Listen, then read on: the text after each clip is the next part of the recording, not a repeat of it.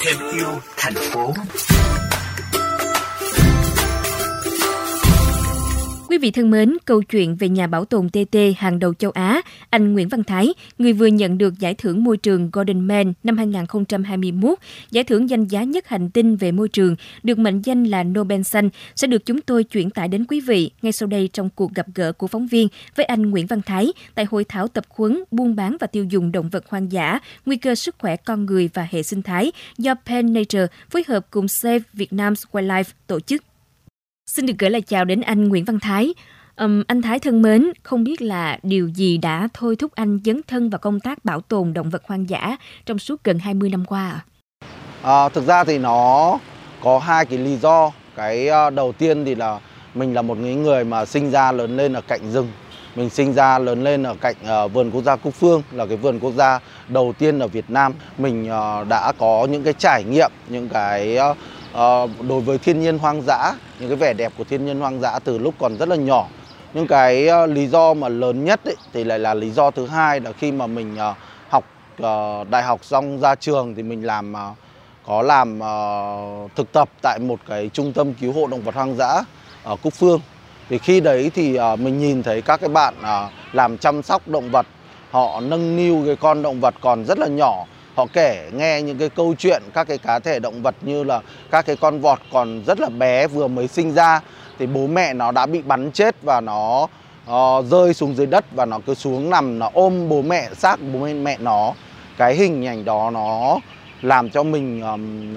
rất là xúc động và cứ thôi thúc mình mãi là làm một cái gì đó để gìn giữ lại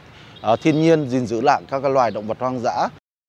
và một điều chắc chắn là trong quá trình hoạt động thì mình sẽ gặp phải không ít khó khăn. Thì anh Thái thân mến, anh có thể chia sẻ về những nỗ lực bảo tồn động vật hoang dã mà tổ chức mình đã thực hiện trong khoảng thời gian vừa qua không ạ? Cái thứ nhất là chúng tôi trực tiếp ờ, phối hợp với các cái cơ quan chức năng, đặc biệt là hai cái vườn quốc gia ờ, Cúc Phương ở tỉnh Ninh Bình và vườn quốc gia Pù Mát ở tỉnh Nghệ An cứu hộ ở gần 2.500 cái cá thể động vật hoang dã từ buôn bán trái phép và sau đó là Ờ, thả chúng về tự nhiên.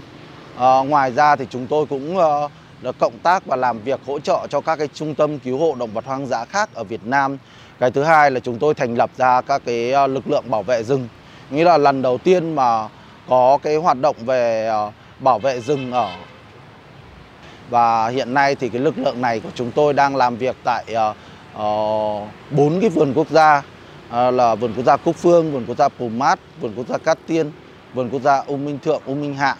Cái hoạt động thứ ba của chúng tôi đấy là tiến hành các cái hoạt động nghiên cứu ở trong rừng,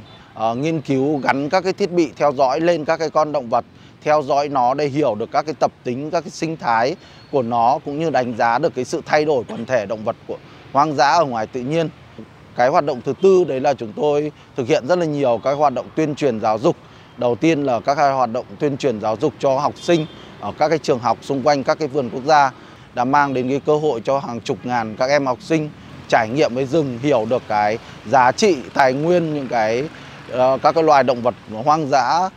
quý hiếm mà xung quanh rừng mình có. Rất là cảm ơn anh Nguyễn Văn Thái đã nhận lời tham gia vào cuộc trò chuyện ngày hôm nay.